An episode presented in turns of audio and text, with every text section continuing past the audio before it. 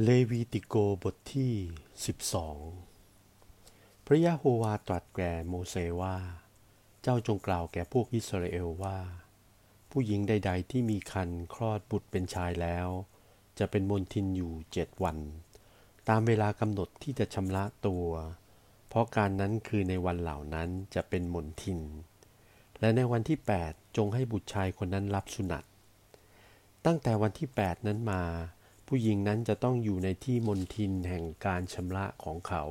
33 วัน ในวันเหล่านั้นจะไม่ให้เขาถูกต้องของถวาย หรือเข้ามาในที่ประชุมจนครบกำหนดที่จะชำระตัว ถ้าผู้หญิงคนนั้นคลอดบุตรออกมาเป็นผู้หญิง แล้วก็จะเป็นมนทินอยู่ถึง 14 วัน ตามเวลาที่กำหนดไว้นั้น และจะต้องอยู่ในที่มีมนทินแห่งการชำระของเขา 66 วัน ครั้นครบถ้วนเวลากำหนดที่จะชำระตัว เพราะบุตรชายหรือบุตรหญิง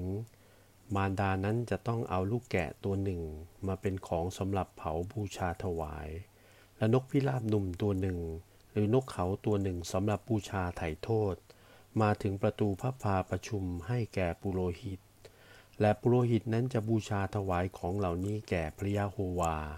กระทำเป็นการไถ่โทษเพราะผู้หญิงนั้นแล้ว และหญิงคนนั้นจะเป็นคนสะอาดปราศจากมลทินแห่งโลหิตนั้น นี่เป็นข้อบัญญัติแก่ผู้หญิงทั้งหลายที่คลอดบุตรออกมาเป็นผู้ชายหรือผู้หญิง ถ้าว่าผู้หญิงมารดานั้นไม่มีลูกแกะแล้ว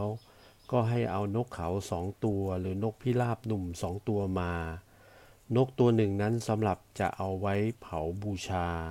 และตัวหนึ่งนั้นสำหรับจะได้บูชาไถ่โทษ และปุโรหิตนั้นจะกระทำถวายไถ่โทษเพราะผู้หญิงนั้น และผู้หญิงคนนั้นจะสะอาด